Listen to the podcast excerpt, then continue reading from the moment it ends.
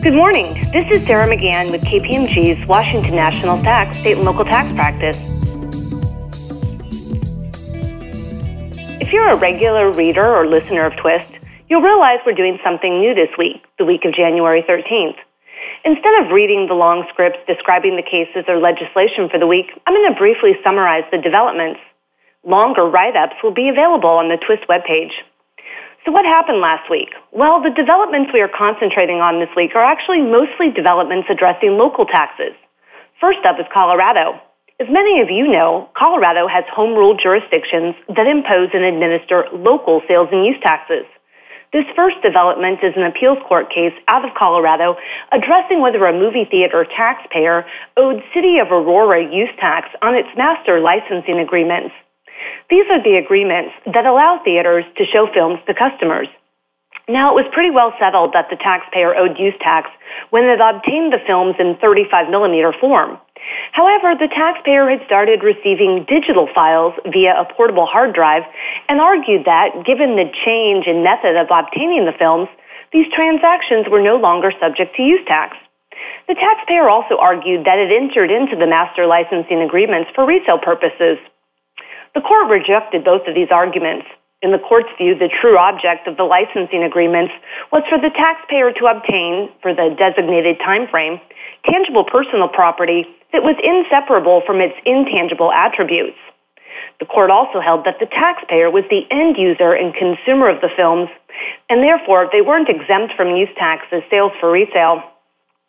Another decision we're covering this week is the Missouri Supreme Court opinion addressing whether a telecommunications company owed license fees to certain localities on its telecommunications service revenues.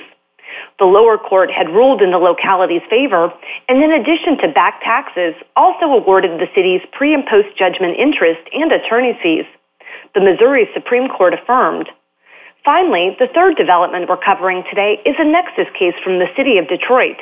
This case has a long history. It started in the Michigan Tax Tribunal, where in 2017 the tribunal held that the taxpayer largely did not have City of Detroit nexus because it lacked a physical presence in the city.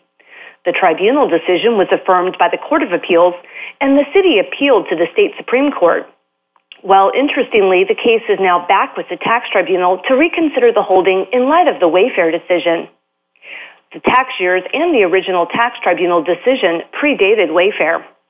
Finally, in more Wayfair news, Illinois issued an emergency regulation providing guidance on its marketplace facilitator law that became effective January 1, 2020. If your company is a marketplace facilitator or a marketplace seller, I encourage you to read this regulation. Because of Illinois' rather unique sales and use tax regime, there are some nuances that need to be considered. In sum, marketplace facilitators collect only on transactions subject to use tax, not retailer's occupation tax or ROT. If the sale is subject to ROT, the duty to collect remains with the seller.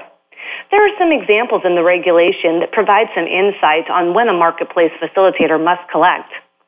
Finally, on January 6, 2020, the Alaska Remote Seller Sales Tax Commission approved a uniform ordinance addressing the sales tax obligations of remote sellers and marketplace facilitators. The commission was created to administer and enforce sales tax collections on remote sales made into local jurisdictions that are or become members of the commission. Currently, there are 22 local governments that are members of the commission. I hope you enjoyed this twist update. As I mentioned before, there are longer summaries of these cases and developments available on the Twist webpage. Talk to you next week.